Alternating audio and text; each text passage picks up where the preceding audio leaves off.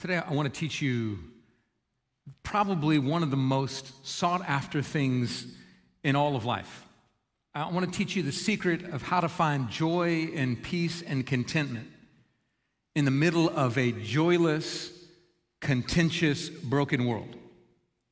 If there was anything that you're looking for right now, whether you even realize it or not, you are looking to have what, what makes your heart content. You, you want to feel good. You want to have joy. You want to have happiness. And this world is such a hard place to find it. Today, we're going to learn what that looks like, and we're going to learn it in a very unusual story a story about a plague. And it's going to be in Exodus chapter 8. So go ahead and grab your Bibles, open them up to the book of Exodus chapter 8. Now, while you're finding Exodus, in, in case you're new to the Bible, just it's the second book of the Old Testament. So you got Genesis, then Exodus. Find chapter 8. We'll, we'll be in there in a moment. And while you're flipping over there, let me go ahead and set the stage with a question. Have, have you ever sought after something because you thought it would be good for you only to attain it and realize it was bad for you? Any of that ever happened to you? Like, like you wanted something and then you got maybe a little too much of it and then it ended up being a curse and not a blessing. For, for example, it's that, that time you were just like, it's the end of the day, you're, you're so exhausted, you, you put the kids to bed and you're just, you just need some defrag time. You, you're gonna sit in front of the TV and you're gonna just veg for a little bit and flip on Netflix, you're just gonna watch a show. And then all of a sudden, you don't even know what happened. It's 7 a.m., the sun has come up, and you're still watching Stranger Things because you had to watch every episode of every season you just binged the whole thing. And you don't even remember it. Like, you don't remember going to bathroom for the last nine hours. You don't remember eating a bag of chips, but you see the crumbs all over your stomach. Like, what have I done? If you've ever binged watched a show, you know the next morning you don't feel good. Like your head hurts, you feel foggy, just like, oh my goodness, now I gotta like be awake because it's daytime. It, started off as a good thing and then it ended up being a bad thing because you got a little too much of it. Or, or it's, it's that plate of cookies that you see in front of you, and it's warm, chocolate chip cookies, just fresh out of the oven. You're just gonna eat one of them because, you know, like, you have to. It's a chocolate chip cookie, it's warm. You, you have to. It's like a moral imperative to eat it when it's still soft and warm. So you eat one, and another, and another, and another. And now you've eaten 14. It's like the movie Aliens. They're like trying to come out of your stomach. You're just freaking out because you got a cramp off on your side right here. The cookie's stuck. You're trying to digest. You go, What have I done? It was good until it wasn't good because you had too much of it. There, are all kinds of things that when we get them, we finally get what we're longing for, we realize, oh my goodness, this is not a blessing. This is a curse. And interestingly, even really good things, healthy things, can end up that way. There, there are some of you who've determined you, you need to lose weight. You, you've been talking about this every New Year's, you make a new commitment, you keep failing, but this year is different. And you made that commitment and you have been after it over this year. And you've lost a large amount of weight. You had this massive, big old, hairy, audacious goal of how much weight you were gonna lose, and then you hit it only to realize you probably could still lose another 10 or 15 pounds. It's like this carrot that just keeps on moving a little further and further. And then you're like, what's all this flabby stuff around? Why my skin all loose? You look in the mirror, you don't look anything like those people on TV. And you're going, really? I worked this hard for that. You achieve what's healthy and then it ends up not even blessing you. It just frustrates you. Or, or, maybe you're one of those people that always dreamed of finding the right person to marry. Like you, you, you hate feeling lonely and you were just praying for God to send you a mate, somebody that you could do life with, share everything with. And you find that person, you get married, assuming your loneliness would be gone only to realize how stinking hard it is to share life with another human being. And that you're living in a house with another person you never felt lonelier in your life. And you realize that person cannot satisfy you. Or there are others who just dream of the day when they can have a family. You look out and you see the home and you see them sitting around the dinner table and they look so happy. And, and, and you're like, if I could just have kids, if I could just have a family, then, then I would be whole. And then you have six of them, and you're going, Why did I have all these leeches that eat all my food and take all my money? Now, like, I love my children deeply, but my children cannot satisfy me. Your children cannot, your grandchildren cannot satisfy you. And we pursue these things hoping that they're gonna make us happy, bring us joy. and they end up hurting us when we discover it can't meet that need. There are some of you right now, either watching this or in this room, and I guarantee it, you have spent your life on your career. You've just determined if I can work hard, if I can succeed in my field, if I can get the dream job, make the dream salary, provide for my family, then I'll be happy. And you know what? You actually achieved it. You have the dream job, making the dream salary, and you know what? You don't have contentment because you don't have time to enjoy the things that you've been given. You got to keep working. It's this hamster wheel that never stops. You don't even see that family you're trying to provide for because you got to work so hard to keep up with what's going on in your life. And you thought it would bring you joy, and it's anything but. Or maybe you're one of those people that has life figured out. I'm going to retire by age 50. You're going to scrimp and save and work hard and put everything away. You're going to delay gratification because you know you're going to retire when you're 50 and it's going to be amazing. And here you are, you're 52 years old, you hit your goal, you're retired, and it's 2 p.m., you're still in your jammies, and you don't even know what life's all about anymore. Like you wake up going, I have no purpose. Why am I even on this planet? You thought it was going to be phenomenal, and it ends up being terrible. All these things that we think are going to bring us satisfaction, and they can't. It's a classic human problem. We think we know what will satisfy us, we think we know what will make us happy, and we have no clue what can actually bring joy and contentment and peace. That's the bad news. The really bad news is sometimes God will give us the very thing our hearts long for just to show us how unsatisfying they are. Sometimes God will give us success. God will give us what we long for. God will give us what we ask for just to show us how pathetically inadequate that thing is. But here's the good news God doesn't do that because he's mean or cruel. He does it so that we will learn not to seek our joy and peace and contentment in those things, but instead to seek it in Him, the only one who can satisfy us to turn away from anything in this world that promises to, to bring you happiness, to, to make you whole, to, to make life good for you, to turn your back on all those things and seek the Lord and realize He alone can bring you joy and peace and contentment. He wants you to learn the lesson. Today, He's going to teach us that lesson. And He's going to teach us in the weirdest plague of all the plague of frogs. Now, before we jump into it, we're going to be in Exodus chapter 8 and it's a continuation of the 10 plagues. A little background, because I know we always have guests with us. We are going to the book of Exodus, chapter by chapter, and the Hebrew people, the, the people of Israel, they're slaves in the land of Egypt. God has raised up Moses to liberate them, to go to Pharaoh and say, Let our people go out to worship in the wilderness. And Pharaoh, with total arrogance, has utterly refused. And God said, Okay, you want to play that way? I'll bring some plagues against you. Two weeks ago, we saw the first plague, and that was turning the Nile River into blood. But Pharaoh's heart was hardened, and he said, No, I'm not going to let you go. Now, today we get to the second plague, and we're going to see how this works out. Exodus chapter 8, beginning in verse 1. Listen to what it says. It says, Then the Lord said to Moses, Go into Pharaoh and say to him, Thus says the Lord, Let my people go that they may serve me. But if you refuse to let them go, behold, I will plague all your country with frogs. The Nile shall swarm with frogs that shall come up into your house and into your bedroom and on your bed and into the houses of your servants and your people and into your ovens and your kneading bowls. The frogs shall come up on you and on your people and on all your servants. And the Lord said to Moses, Say to Aaron, Stretch out your hand with your staff over the rivers, over the canals, and over the pools, and make frogs come up on the land of Egypt. So Aaron stretched out his hand over the waters of Egypt, and the frogs came up and covered the land of Egypt. But the magicians did the same by their secret arts and made frogs come up on the land of Egypt. Okay, now we're going to stop there just for a moment. Okay, I, I kind of want to state the obvious here. Like, of all the plagues that God could bring, this seems like the weirdest plague of all a plague of frogs. Because it just seems a little fluffy to me. like, it's frogs. Like, the other plagues are really scary. You got like locusts coming in, swarming like crazy. I don't know if you had just one locust come by. That's scary enough. Imagine like a bazillion of them all over. That's scary. You got like hailstorm coming. You got boils coming all over the body. Even the Nile River turning to blood, that's a little bit scary. Death of a firstborn son, that's scary business. Plague of frogs, not so much.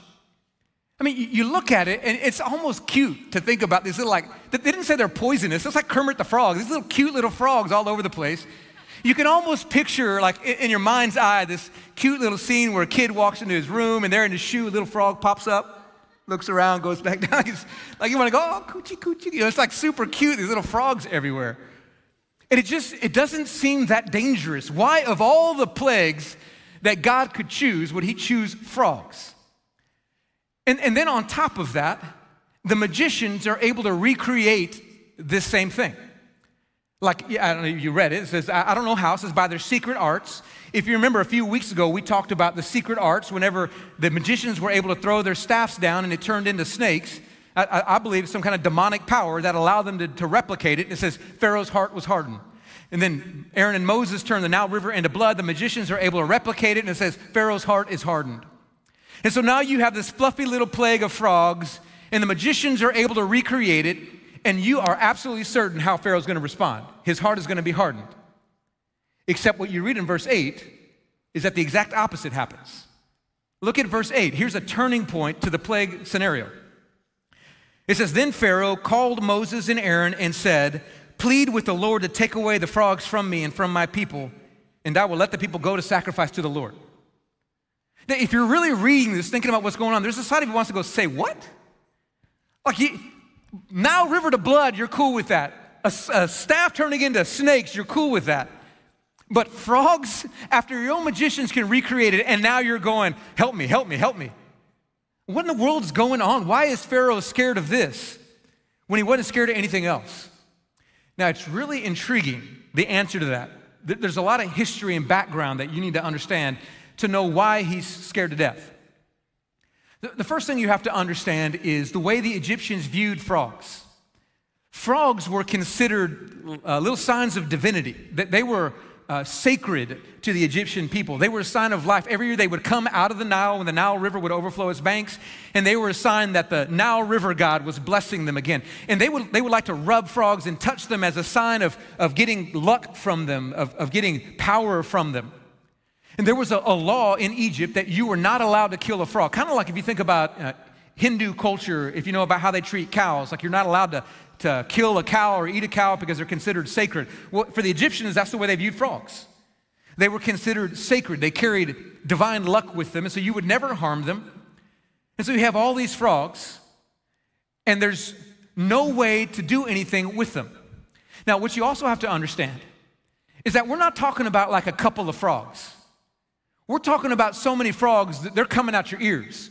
They are everywhere. If you go back and listen to the way it describes them, it says they're, they're not just outside your house, like chirping in the yard. They are all up inside your house. Every step you take in your house, you're like, you're stepping on frogs all over the place because they are everywhere. You go sit down in the toilet, guess what you discover in your toilet? Ribbit. Frogs everywhere. You're cooking your Papa Murphy's pizza, you open the oven, there's a frog dead on top of your pizza because he was hiding in your oven. You know, you take the healthier route, you're not the pizza guy, you're the salad guy. You go to eat your salad, frog comes hopping right out of your salad. You, you do realize frogs carry diseases with them, right? Go, go look it up. They carry salmonella with them everywhere they go. So imagine these frogs just spreading disease all over in your room, up in your business nonstop.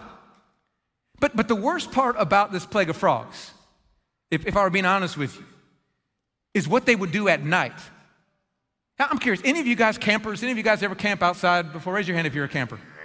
Okay, if you've ever camped outside and there were any frogs around, you know how hard it can be. Now, I want you to do so. I want you to imagine, just close your eyes for a second. Kind of, just, just imagine trying to sleep right now with this noise.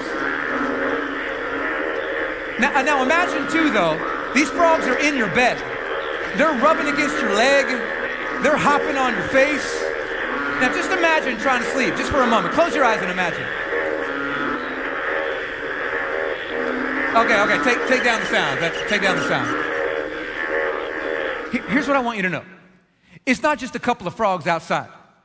You would not sleep for days on end with these frogs. I, I don't know if you know this. Do you, do you realize you will die faster with lack of sleep than you will lack of food? Did you know that? Just a couple of nights without sleep, you will start to go delirious. It can kill you not to have sleep. Now, we don't know how many days that this has been going on, but presumably it's been a number of days that every time night hits, now the Egyptians start freaking out because they're going to try to go to bed. And these frogs just start croaking all their different sounds inside their, their bedroom, in their bed, all over their house, and they cannot sleep a wink. and they are desperate. And here's Pharaoh, it's in his room, in his bed, and he's desperate. And then he's got these dumb magicians, and all they can do is make more frogs. They can't take away the frogs, they just keep adding to the frogs. And Pharaoh finally says, Stop it, guys, stop it. Moses, Aaron, get your God and tell him to do something because I haven't slept in days. This is why he's so overwhelmed. This is why, even after the magicians can recreate it, he steps up and says, Please, talk to your God to do something. I can't handle any more of this. But what's so intriguing about it is that all of Egypt, including Pharaoh, had wanted nothing more than to have the blessing of frogs around them. They sought after frogs. They longed for the frogs, this good luck charm, this sign of blessing. And this is if God said, Oh, you want some frogs, do you? I'll give you some frogs. And make no mistake about it, this is exactly what God does to us from time to time. We just think we know what will bring us blessing. If I could just get the job, if I could just get that relationship, if I could just purchase that thing, if I could just achieve this goal, if I could just whatever, you fill in the blank.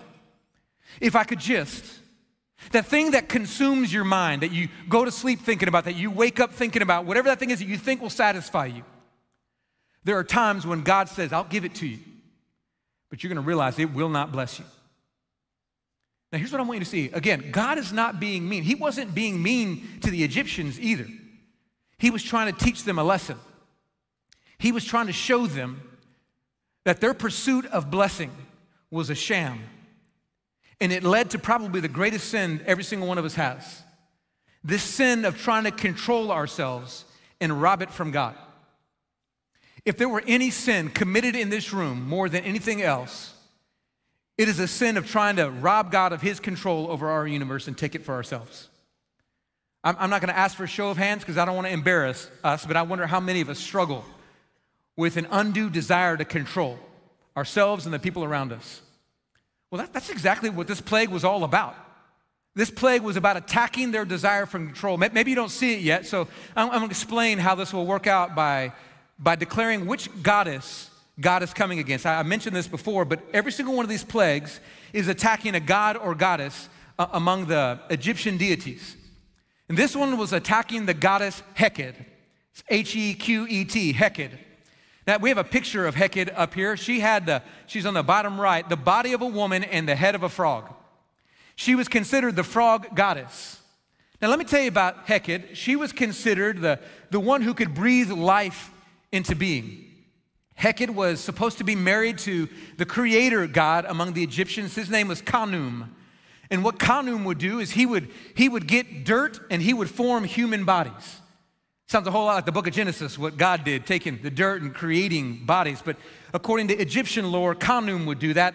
And then his wife, Heqet, would come and she would blow life into these human bodies and they would come to life.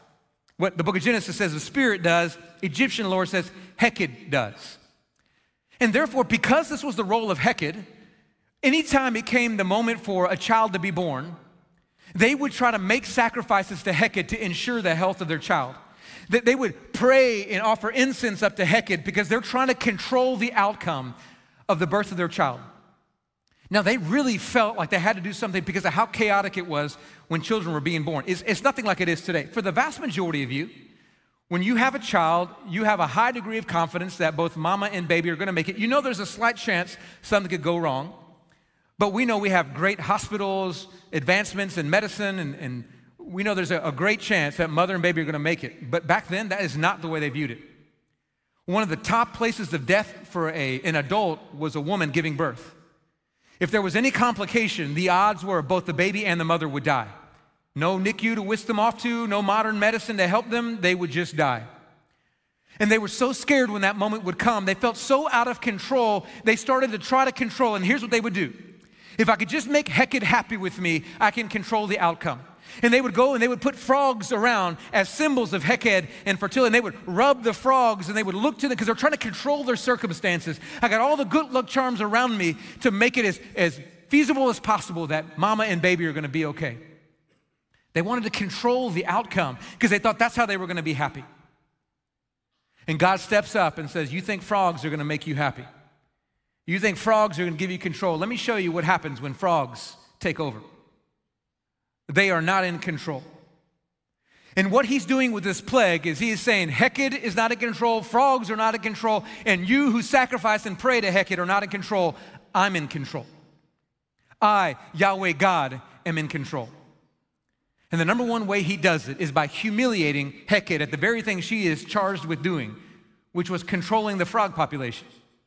So Heqet was responsible to bring the frogs out of the Nile but the other thing she was responsible to do was to control the crocodile population because that was the number one predator of the frog.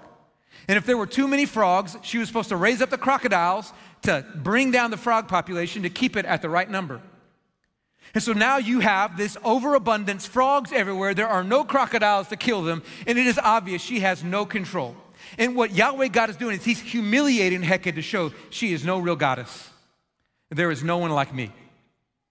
In fact, he does one last move to show that there was no one like him. That's what happens in verses 9 through 14. Let's keep on reading the story. It says, Next, Moses said to Pharaoh, Okay, be pleased to command me when I am to plead for you and for your servants and for your people, that you and, and that the frogs may be cut off from you and your houses and be left only in the Nile. And he said, Tomorrow. Moses said, Be it as you say, so that you may know that there is no one like the Lord our God. And the frogs shall go away from you and your houses and your servants and your people, and they shall be left only in the Nile. So Moses and Aaron went out from Pharaoh, and Moses cried to the Lord about the frogs as he had agreed with Pharaoh. And the Lord did according to the word of Moses. The frogs died out in the houses, the courtyards, and the fields. And they gathered them together in heaps, and the land stank. And We'll stop there. So he said to Pharaoh, Okay, tell me what time you want this to happen. He goes, Tomorrow. And sure enough, Moses prays, and it happens. The frogs die, they heap them up in piles, and the whole country smells of it to high heaven. But there are two things as you read this story that if you're not careful, you, you won't really dr- drill in to see just how odd they are in the story, just how curious they are. The first thing is how odd it is that Moses asks Pharaoh to choose the timing of it. Because remember the context. God is trying to, to teach Pharaoh that Pharaoh does not have control, and the way he teaches him is by giving him control of the timing. That seems really weird to me. Why would you want to teach Pharaoh he has no control by giving him control? That's the first oddity. But the second oddity I think is even weirder. Why does Pharaoh say tomorrow? Remember, they haven't slept in a long time. These frogs are everywhere spreading their disease up in their food, all up in their business, and their toilets, and their bedrooms. These frogs are driving them crazy. You would expect Pharaoh to go, right now, Moses. When do you want to right, take them away? But he does. He goes, I don't know, man, 24 hours from now? How's that work for you? There's a weirdness. Like, why would he say tomorrow and not right now? Now, the answer to those two questions are actually the main point of the passage of what he's trying to teach us. So I want to deal with the first one first. Why would God, in his attempt to teach Pharaoh the lesson that he does not have control, why would he go off and give Pharaoh control of the timing? Actually, the answer is very simple. It's because he wanted Pharaoh to be beyond a shadow of a doubt of who was actually calling the shots. You see, Pharaoh had already learned a lesson that the real miracle was not producing frogs. The Nile River can produce frogs, the magicians can produce frogs, Yahweh can produce frogs. That's not the real miracle. The real miracle is taking away the frogs. And he knows in this moment that only Yahweh God can do it. And so now he's, he's having to wrestle with this idea of control so that Yahweh says, I want you to know this is not some kind of happy little accident that the frogs disappear. Uh, they're not just gonna like happily hop back into the Nile River and everything's gonna be okay. They're not crocodiles gonna come up and eat them because Heqet did it. No, they're gonna die immediately, exactly when you say, and you're gonna heap them up in piles and they're gonna make your whole land stink so you can look at them and see, I'm the only one who can get rid of them. It was so that Pharaoh would know beyond a shadow of a doubt that Yahweh is in control. You choose the timing. You want it 24 hours from now? Mark your watch. Well, then have watch. Mark your sundial. You're going to see. 24 hours from now, they're all going to be dead. It was so that he could accomplish what it said in verse 10. This is a chief verse in the entire scripture. Look back at verse 10. It says, And he said, Tomorrow, and Moses said, Be it as you say, so that you may know that there is no one like the Lord our God. The whole point of the timing of the plague is so that everyone, including Pharaoh, would know there is no one like Yahweh. Not Heqet, not any other God, not Khnum, not anybody else. There is no one like Yahweh. Now, I want to bring this back to you for a moment, if you don't mind. I want to say this. This is the reason why God will do the same thing for you. This is the reason why God will give you things that do not bless you to show you that nothing and no one can satisfy you like Yahweh God. There is no one like your God. There is no job like your God. There is no person like your God. There is no spouse or children or goal or money or object. Nothing can satisfy you because there is nothing like our God, Yahweh. And He will allow us to see how inadequate everything else is, even if it brings us to great places of despair, just to show us that He alone deserves that platform, that place of dignity. There is no one like our God. And listen, we're going to learn that the easy way or we're going to learn that the hard way. Truth be told, there are a lot of us in here that choose the hard way. We just, we have to go through every other thing first before we'll finally, finally come to the realization that God is the only one who's enough. That was Pharaoh, by the way. He was that thick headed. He just was not going to accept the fact that Yahweh was going to be the real God. That's actually the reason why he waited 24 hours. That second question, remember, I asked, like, why, why does Pharaoh wait when the whole country's desperate to get rid of these frogs? Why does he wait 24 hours instead of saying right now? The answer is because he knows a lot about Yahweh God, but he is not ready to humbly submit to that God. I mean, you, see it in his actions. The, the reason he's saying, Give me 24 hours, is because he is still hoping that Heqet is going to get rid of the frogs. He said, I'm just going to give her a little bit more time because he knows that if Yahweh does it, he's going to have to submit to that God, and he does not want to submit to Yahweh God because that means he doesn't keep on getting to be a God. If Heqet goes down, he knows he goes down with her. So he's trying to protect her dignity, he's trying to protect his own backside. So he says, I can just give her a little bit more time. Maybe, just maybe, she'll come through and I don't have to bow down to this Yahweh guy. He's not ready to submit. He doesn't want to come under the leadership of Yahweh. The only thing he wants is for his sins to be dealt with. You actually see it in verse 15 in the way that he responds. It, it's so interesting to see his hardness. Now, he's, he's softer earlier, going, okay, I'll let you guys go. Just pray to your God to get rid of this, these frogs. But look at how he responds in verse 15 when the frogs are finally dead. But when Pharaoh saw that there was a respite, he hardened his heart and would not listen to them, as the Lord had said. So, what happens? As soon as the problem is taken away, he could care less about this Yahweh God. He, he wasn't really wanting to be under this God. He just wanted this, his sins to be, the consequences of his sins to be dealt with. Listen, I, I got to be really bold and straight with you here. There are too many of us that the only reason we come to God is not because we want to be right with God, we just want the consequences of our sins to be done away with. Number one marker, number one way you know it's true is that the only time you seek God is when your life is in chaos. Now, I was, I was praying through this, whether to say this, because I know this can sound condemning. I want you to walk through this with me here. Hear me all the way to the end. There are some of you right now, and you're watching this online, you're here in the room right now, and the only reason you're here is because your life is in shambles and you're praying you can find some kind of hope here.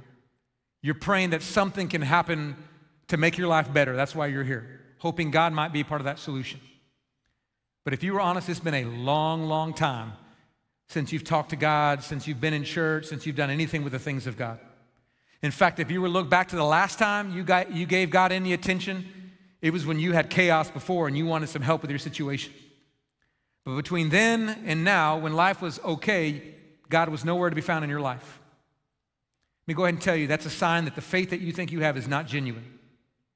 Now, I want to I want to soften that up with this statement. Listen, if you are here right now, or you're watching right now because you, you are in chaos and you're seeking God, you are in the right place. This is exactly where you need to be. The only place you can be to find help in your circumstances is Almighty God. But what I am saying is, don't try to use God. God is not a good luck charm that you just rub every once in a while to hope that He can help in your situation. And when your situation is done, you walk away from Him. He is God every single moment, in the moments of blessing and in the moments of hardship. And it is not genuine faith if we just use God when we have a problem, we walk away with Him when everything's okay. And yet, so many of us do that. That's what Pharaoh was doing. He's going, I just want you to get rid of my problem. Moses, go talk to your God to get rid of these frogs. And the moment they're gone, he says, I'm done. I don't need this God any longer. It was not a genuine faith at all. But there's something even worse that Pharaoh does, I think, that shows the brokenness of his faith, the lack of genuineness of his faith. And it's a simple fact that he would not talk to Yahweh God directly. I don't know if you noticed it, but he doesn't say, okay, Moses, apparently your God is the real God. He's got power. He's the only one who can solve this problem. So help me be right with him. Help me come to him. Help me help, help me be in a good relationship with him because he is obviously the true God. There's no repentance in Yahweh, in, in Moses, excuse me, in Pharaoh toward Yahweh. All he wants is Moses to handle his problem. He is not ready to talk to Yahweh by himself. He says, You go off and talk to him. You make things right for me. Listen, I, I want you to know one of the chief signs that your faith is not genuine is when you never talk to God on your own. There are too many people who think, no, I need to talk to a priest. I need to talk to a pastor. I need to talk to a, a spiritual person because I, I can't go directly to God. Or maybe even I don't need to go directly to God. Man, that's what you're paid for, Pastor. You, you go talk to God for me. You go handle this situation. There can be a moment when we never take the opportunity to talk to Almighty God and we end up no different than Pharaoh himself. The sign of genuine faith is that we are willing and ready to talk to God. Every single Sunday, we have opportunities for prayer at the end of the service opportunities for you to, to come present your needs before Almighty God. And we have prayer team of people with lanyards on that meet with you and pray with you. And it's such, I think, a blessing for us to have that, but there's a grave danger in that as well.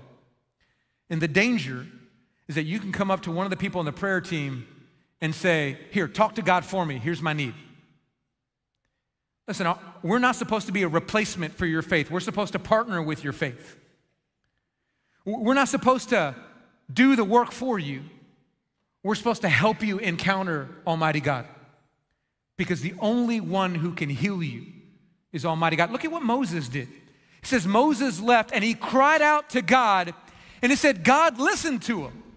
God did what Moses said.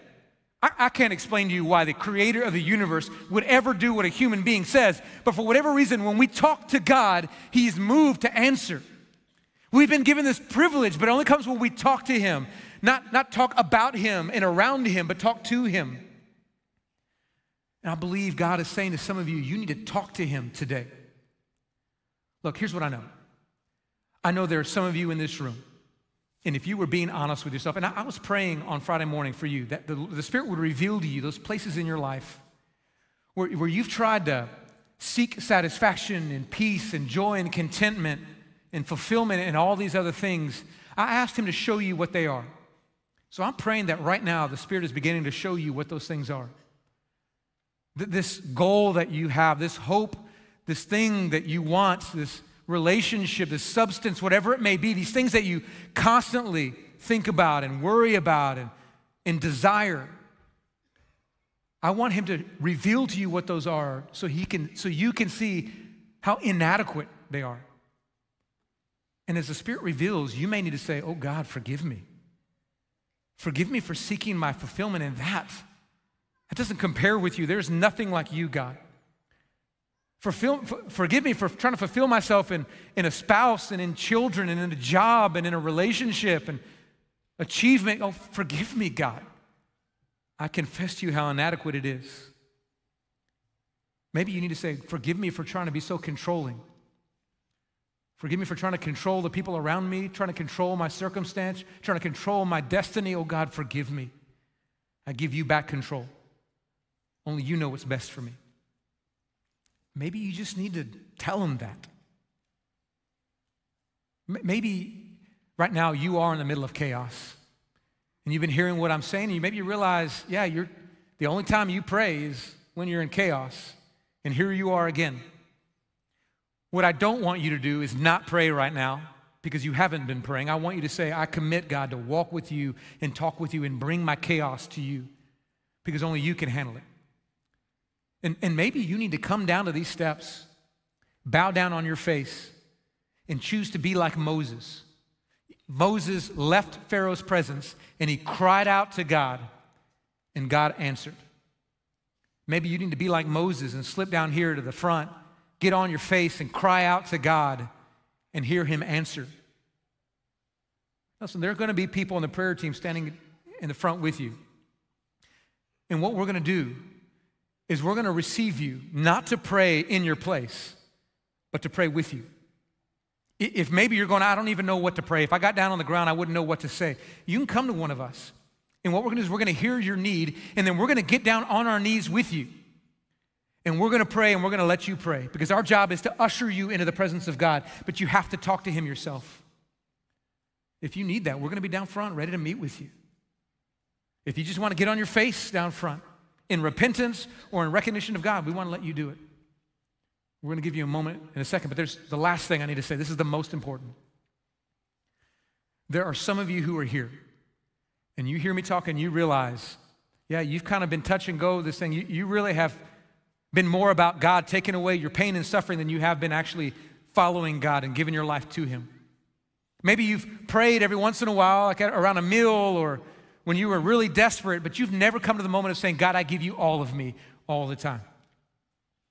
Here's the truth the only way you will ever come to salvation is if you talk to God on your own. I cannot pray a spiritual prayer over you that will save you. I cannot sprinkle you with holy water that's going to save you. We have a baptistry up here with warm water. I can't dunk you enough times to save you. I don't have that kind of power. The only way you will ever find salvation from your sins and eternal life is if you talk to God directly.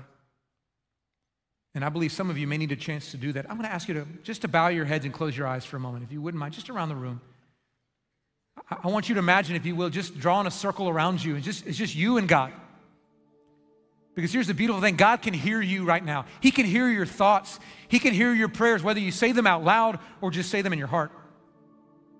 And He's listening to you. And maybe right now, maybe you need to tell Him how sorry you are for the sins that you've committed against Him. Maybe God has revealed to you that you've, you've tried to use God, that you've, you haven't lived according to His ways, you haven't sought Him, you haven't cared enough about Him, you've turned your back on Him again and again. Maybe you just need to tell Him you're sorry. He needs to hear it directly from you. Whether you say it out loud or you say it in your heart, doesn't matter. He's listening. But if you need to tell Him that, it's called repentance. Tell Him. Right now, He's listening to you.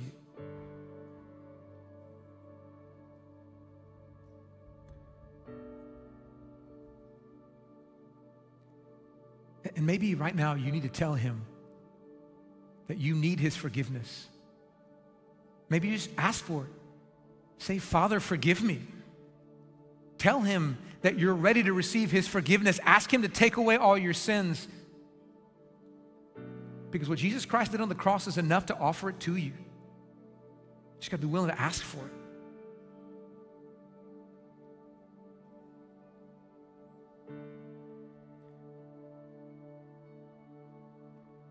And then right now, if you've really asked for forgiveness, maybe you just need to say, Oh God, I give you my life. I'm not, I'm not just going to seek you when times are tough. I'm going to give you every bit of my life, the rest of my days on this earth. Come be the master of my life, be the Lord, the king of my life. I give myself completely to you. If you've never given him full control of your life, all of you, this morning you need to. He's listening. Would you tell him that?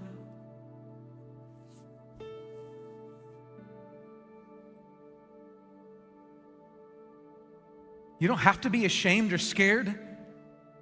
Jesus Christ hung on a cross to absorb your sin, to absorb the wrath. He shed his blood so that your sins could be paid for. He rose from the dead so he could be at the right hand of the Father right now, mediating for you so you could be with him. All you have to do is talk to him. Tell him you want him.